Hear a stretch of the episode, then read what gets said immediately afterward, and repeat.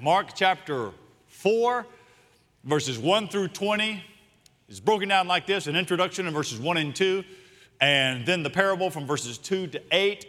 And then Jesus and the disciples are off by themselves. They ask him about it in verses 9 through about 12. And then in verse 13 to the end of the story, in verse 20, Jesus explains the parable that he taught. So we have Jesus explaining what he taught. We have an advantage here. Mark chapter 4, verses 1 through 20. Grass with us and the flowers fade, but the word of our God stands forever. Let's go there to verse, verse 1. Again, he began to teach beside the sea, and a very large crowd gathered about him. So, they got, so that he got into a boat and sat in it on the sea, and the whole crowd was beside the sea on the land. And he was teaching them many things in parables. And in his teaching, he said to them, Listen, behold, a sower went out to sow. And as he sowed, some seed fell along the path, and the birds came and devoured it. Other seed fell on the rocky ground where it did not have much soil, and immediately it sprang up, since it had no depth of soil. And when the sun rose, it was scorched. Since it had no root, it withered away. Other seed fell among thorns, and the thorns grew up and choked it, and it yielded no grain. And other seed fell on good soil and produced grain growing up and increasing, yielding 30 fold and 60 fold and 100 fold. And he said, He who has ears to hear, let him hear. When he was alone, those around him with the twelve asked him about the parables. And he said to them, To you has been given the secret of the kingdom of God, but for those outside, everything is in parables, so that they may indeed see but not perceive, they may indeed hear and not understand, lest they should turn and be forgiven. And he said to them, Do you not understand this parable? How then will you understand all the parables? The sower sows the word, and these are the ones along the path where the word is sown. When they hear, Satan immediately comes takes away the word that is sown in them. These are the ones sown on the rocky ground, and ones who, when they hear the word, immediately receive it with joy, and they have no root in themselves, but endure for a while. Then, when tribulation or persecution arises on account of the word, immediately they fall away. Others are the ones sown among thorns. They are those who hear the word, but the cares of the world and the deceitfulness of riches and the desire for other things enter in and choke the word, and it proves unfruitful. But those that were sown on the good soil are those who hear the word and accept it and bear fruit thirtyfold and sixtyfold and a hundred fold. Join me as we pray. Father, in the name of Jesus, I pray that your Spirit would do what you've yet to do. That you would break up the hard ground of the hearts without Christ. God, I pray that, that you would do what Jesus said in this, ta- in this text to give us ears to hear Lord, I pray that you would go beyond anything that I might say so that what I say would be exactly what your word says. Minister to the heart, to the hearts of hurting people today and bring about a new life in Christ. We ask you to save someone today. In Jesus' name we pray. Amen. You may be seated. How do you know? How do you know if you are actually right with God? Is that even a thing? As subjective as it sounds, how do you know if you're right with God? How do you feel What does it feel like? What, what does it look like if you're right with God? How, how does your life actually reflect the truth that you believe you are actually right with God? How does something that is so private translate into a lifestyle that is public? As the safe middle ground as the safe middle ground of our decaying society continues to erode, where will you find yourself? Where will you be standing? On the inside or on the outside? We just came off Mark chapter 3, and in Mark chapter 3, Jesus is on the inside with those he is calling his family who have no natural relationship to him. Those on the outside are his natural family, and he says, That is not my family. It's the ones on the inside. There's a theme that runs all the way through the Bible. Those on the inside are saved, those on the outside are not. You find it as early in Genesis chapter 6 when the cataclysmic flood floods the entire earth. It is God's judgment on sin. Those on the outside of the ark perish, those on the inside are saved.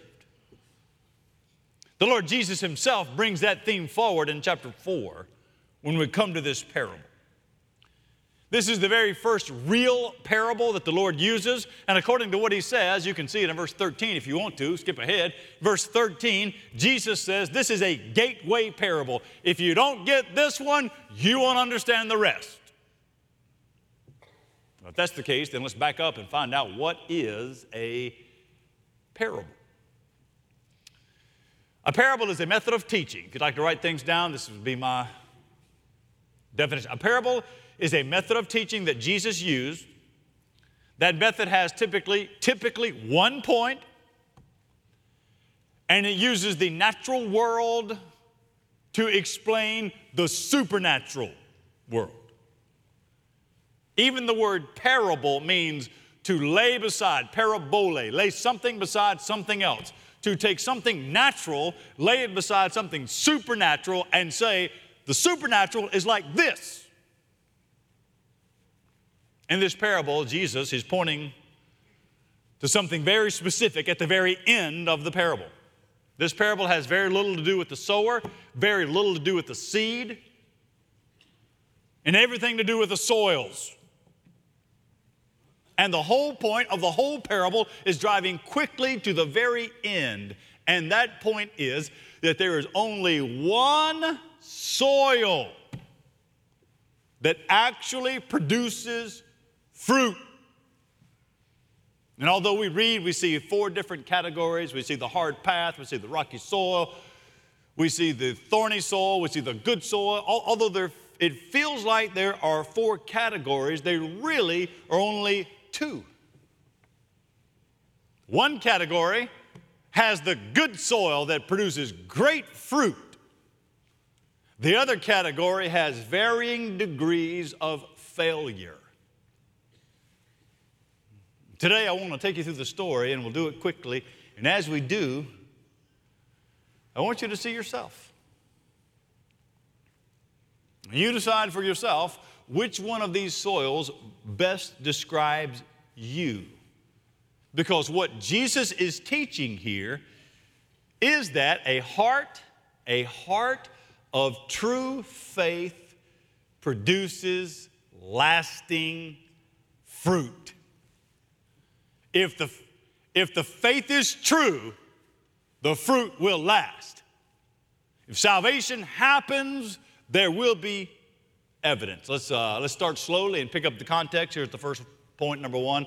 A fruitful heart is possible. You should know that a fruitful heart is possible. You see the introduction in verse 1 Notice how Mark opens up the story. He tells us Jesus, once again, is at the Sea of Galilee. Lots of people are there. Verse 1 says, Everybody has shown up. They want to see a miracle, they want to see a healing. Later on, Jesus is even going to break out food and feed people. They are there. In fact, there's so many of them, they've crowded up around him, backed him up against the water. And he notices the natural acoustics of the Sea of Galilee and the banks, and so he gets a boat, and a boat becomes his pulpit. You wonder why I got a big pulpit? Jesus had a boat for a pulpit. Verse 1, I got proof right there. And he begins to teach, tells us. So, verses 2 through 8, you have the parable Jesus teaches. And then at the end of the parable, verse 9, notice what Jesus says. Verse 9, he quotes Jeremiah and Ezekiel in verse 9. This is what he says He who has ears to hear, let him hear. You know what you have here? You have a, a, a call for spiritual discernment.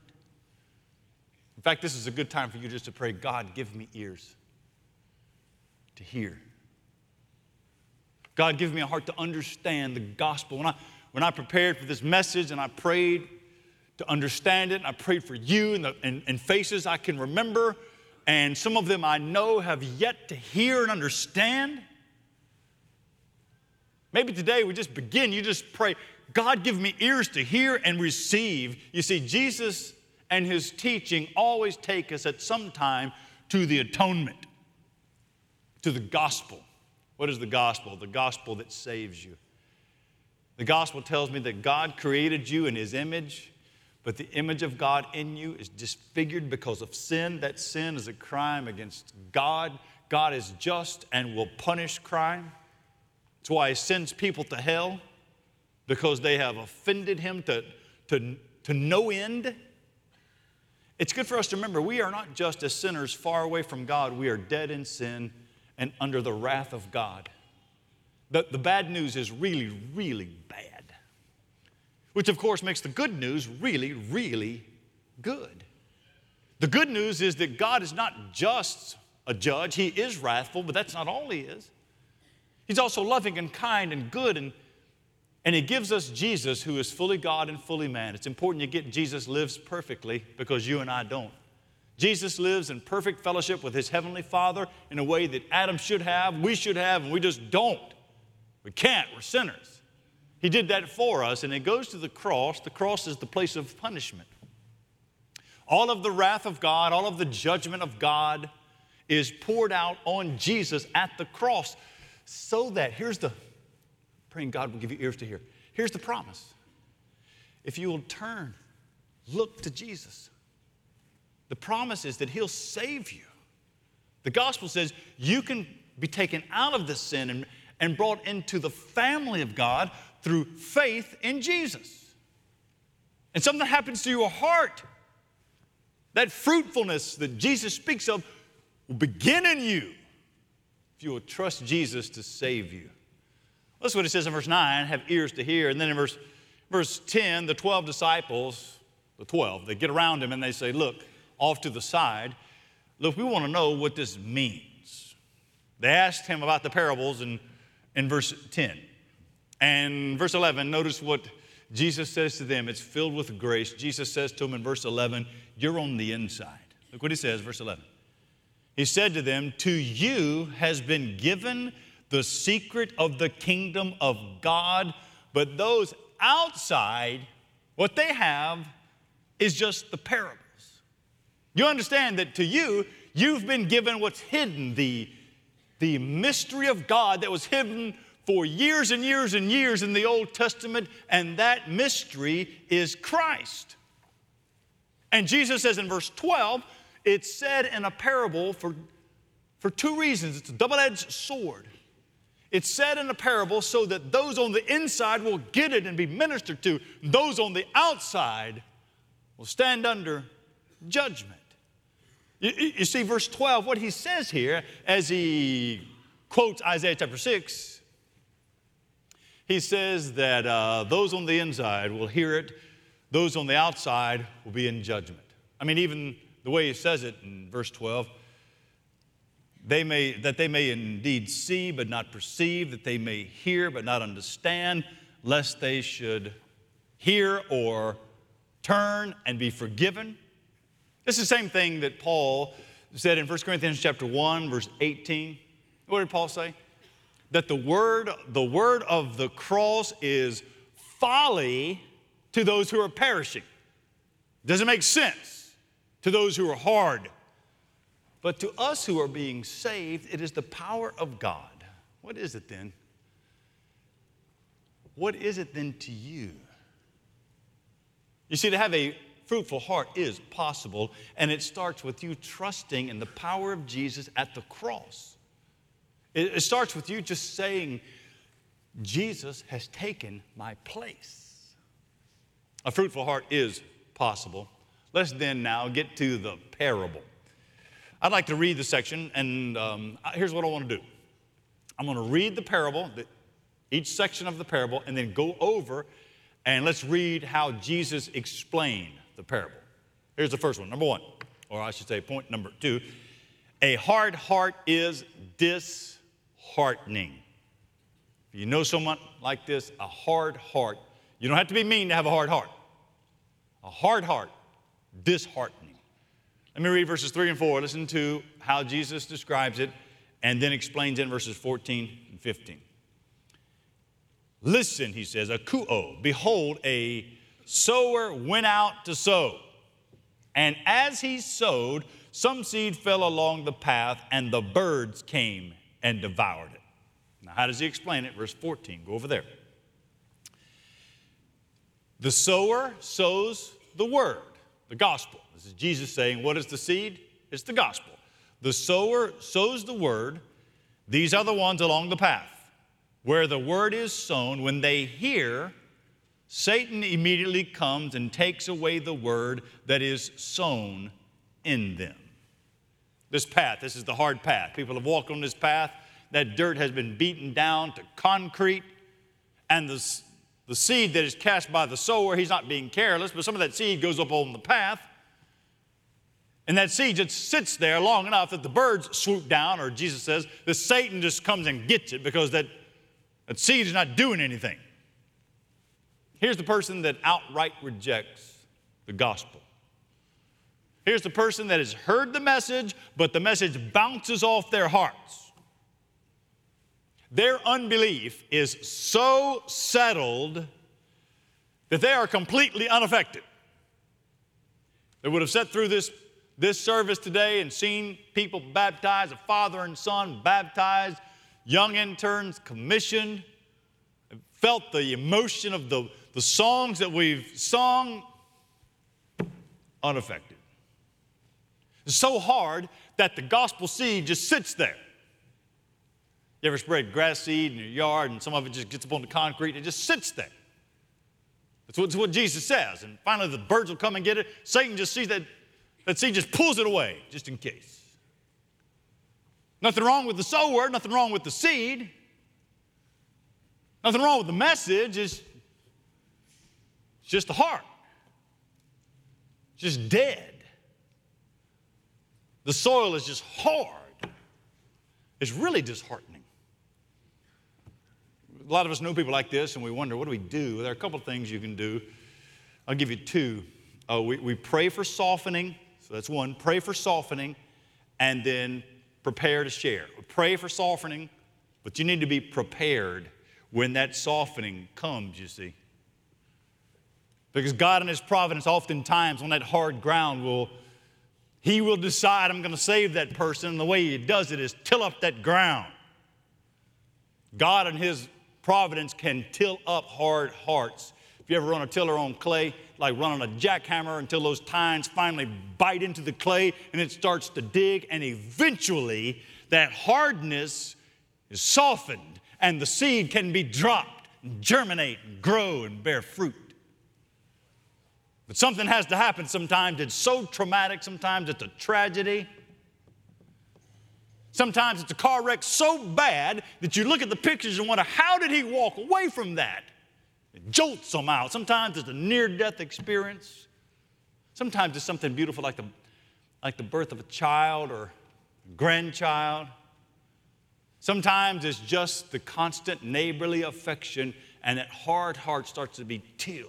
How do we live? We live in prayer, pray for softening, and we are prepared to share. A hard heart, it is disheartening. I'm going to give you a, a third thing to consider about this parable. here's where a lot of us live. Number three, that's a shallow. Number three, a shallow heart is really common. A shallow heart, really common. Let me show you what I mean. Verses 5 and 6, you see the parable, verse 16 and 17, he explains it. Join me there at verse 5. Other seed fell on rocky ground where it did not have much soil, and immediately it sprang up since it had no depth of soil. And when the sun rose, it was scorched, and since it had no root, it withered away. Go down with me to verse 15, verse 16. These are the ones sown on rocky ground. The ones, when they hear the word, immediately receive it with joy they have no root in themselves, but endure for a while. Then, when tribulation or persecution arises on account of the word, immediately they fall away. This is the one we see far too often. This is the category that is so broad in churches. This is the category that results in inflated rolls and lost church members. This is the person that, that would go to church for a little while and finally just sort of fell out of the habit of going to church as if being a Christian was a habit, like biting your nails. This is the broad spectrum of this is the broad spectrum of people that at some point along the way displayed some sort of interest in God, maybe even had some kind of reaction, maybe even a dramatic reaction and yet didn't actually count on the cost, didn't expect it to be so hard.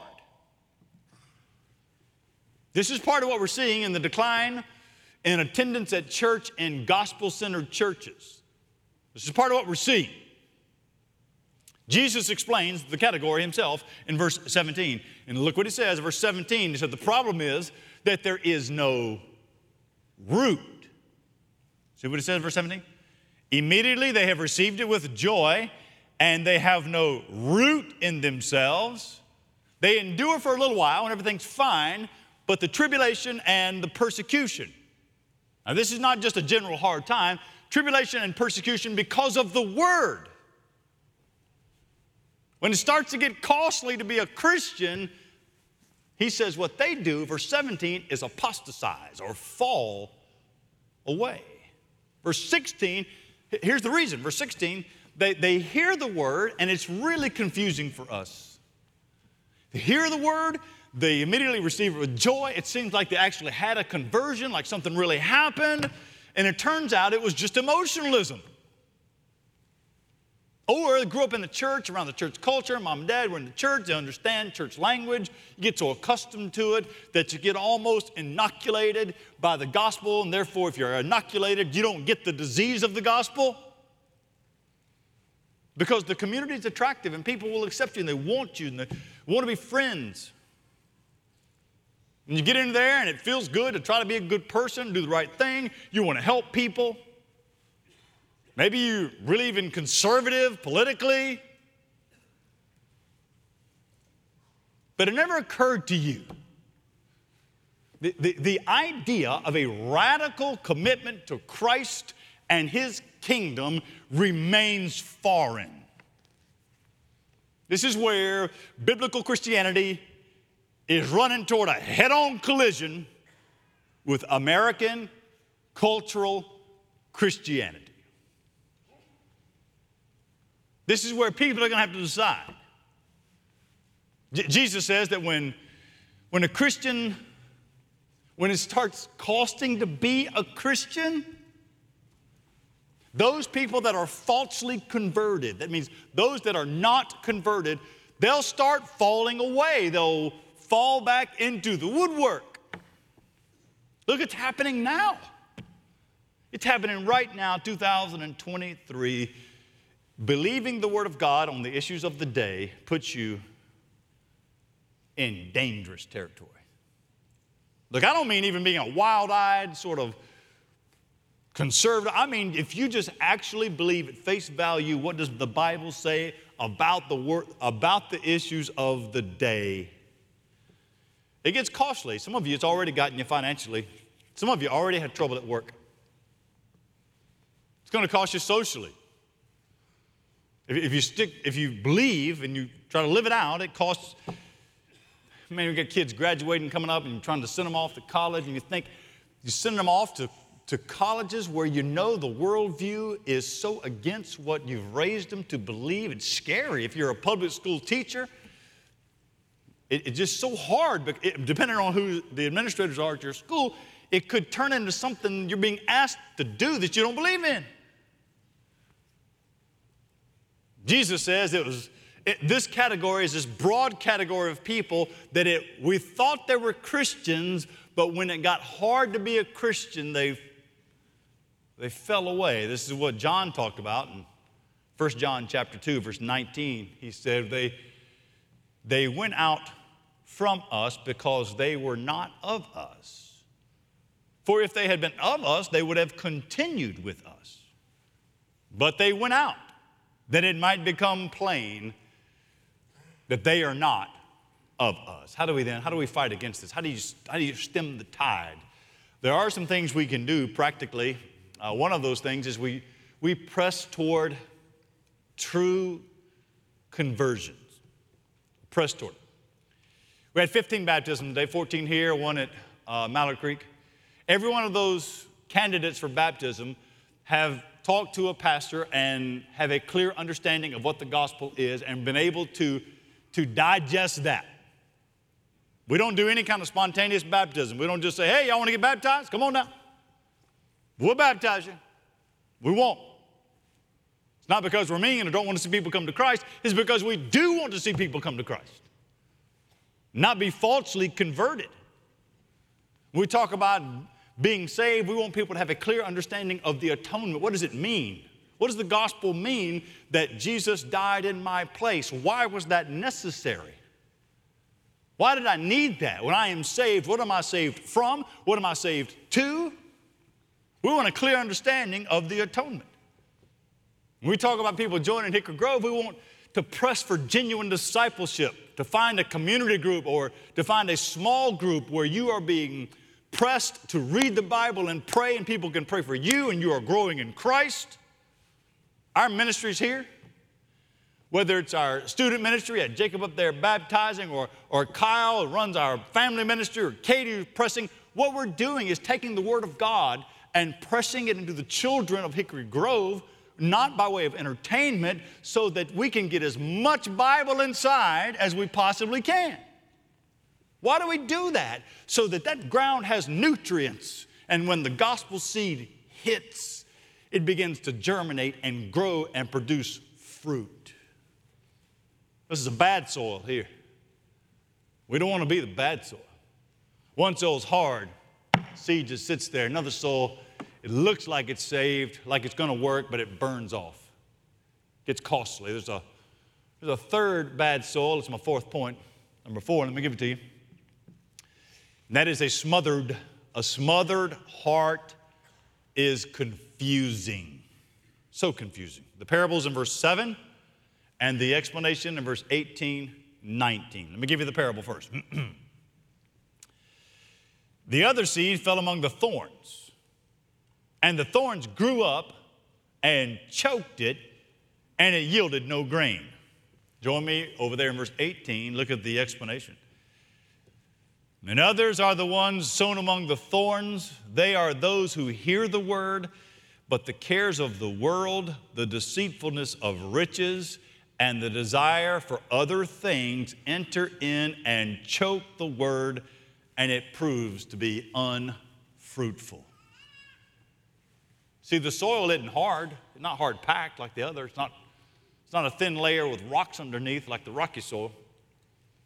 Soil looks fine. I mean, the other plants growing in it. There's weeds and thorns growing in it. What's wrong here? You know, agriculture, the, agriculture, the weeds grow, they grow fast. That's why we say a little kid growing like a weed. Weeds grow fast.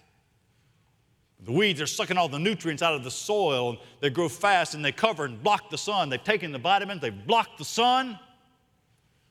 Look what Jesus says in verse 19. There are three things that kill the word. Verse 19. You see what he says? It's the cares of the world. The cares choke it out. The stressful concerns, the challenges of this age, the anxieties that life brings, the worried about your children or home or trying to pay the bills or going through a divorce or people that you can't get along with or a situation at work or the business that's demanding all of your time or you never can get enough rest or your, your children, you want them to be healthy and happy and successful or the dramatic issues that you have to deal with or the loneliness or the aching of desire of community or the lack of direction, whatever those things are, they choke out more important than this dynamic, vibrant relationship with the living God. Jesus says, not just that, it could be the deceitfulness of riches. Deceitfulness. Money's deceitful. He says this chokes it out. It can happen to those that don't have any money. It could happen to those that have a lot of money. If you don't have any money, you're working more hours, you're trying to save, you can't make ends meet. That becomes an idol that you end up worshiping at, you don't even know it.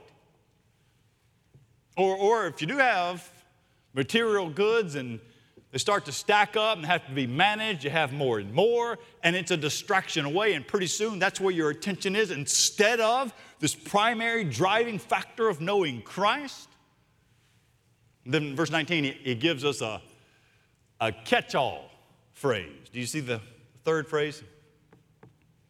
The desire for other things. It's just broad that there's an idol. It, it, it really is idolatry.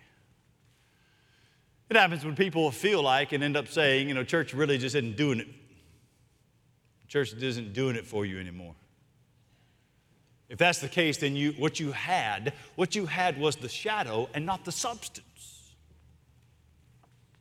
When, when all those other things take you away from God, you end up realizing that I never actually had God to begin with, because if I have God and God has me, there's nothing that can take me away. And, Jesus lays this out for us. And, and if that's you this morning, if what happened to you hasn't lasted, then what happened to you really wasn't a saving belief in Jesus, and it is so confusing. And at the end of it, verse 19, Jesus says, and there's no fruit. That's not you, is it? Do you know someone that used to be here, used to go to church here?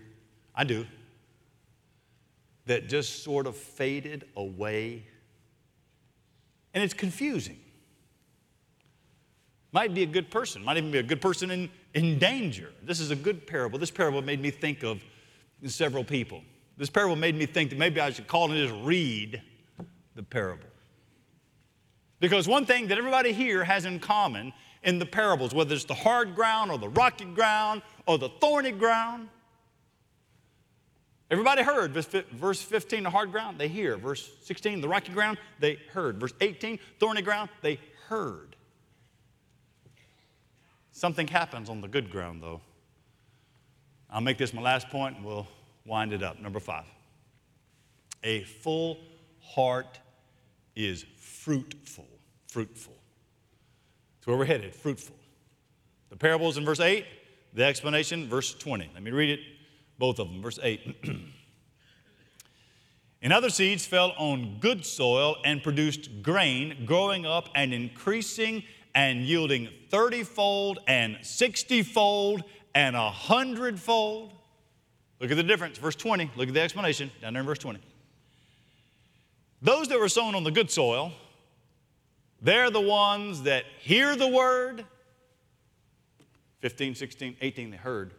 And, verse 20, accept the word. They bear fruit 30 fold and 60 fold and a hundredfold. The difference is in verse 20, Jesus says they didn't just hear it, they had ears to hear. They accepted it.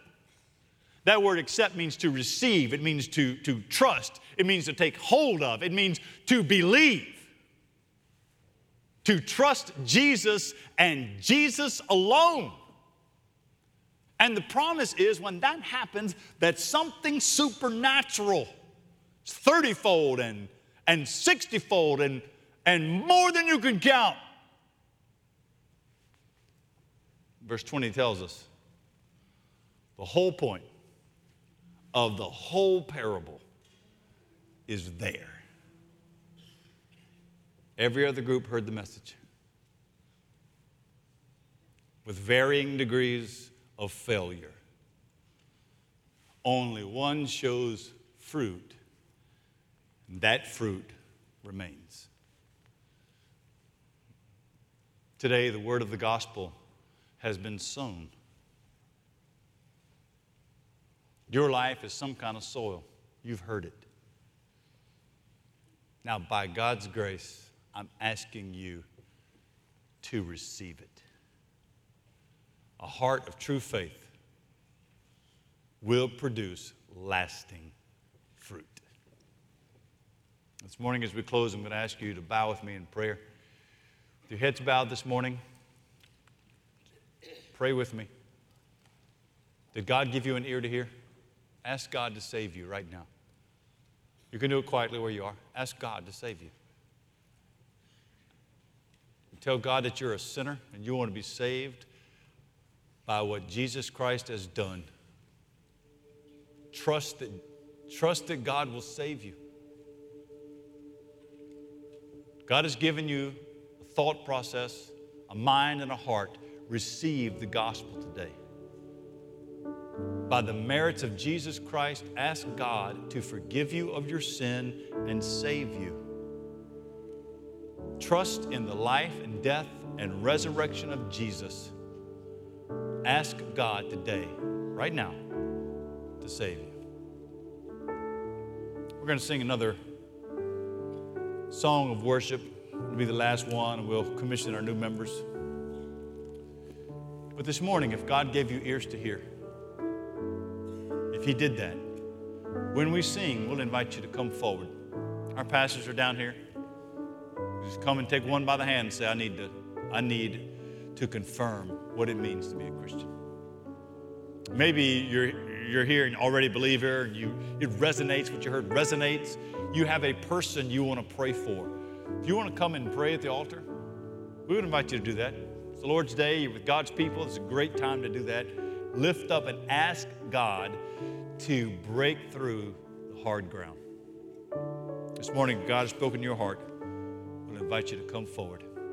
Father, we pray in the name of Jesus that you would help us, that your grace would be real and sustaining. We rejoice in all we've seen you do. We ask that you will do more. In Jesus' name we pray. Amen. Would you stand, please, as we sing together?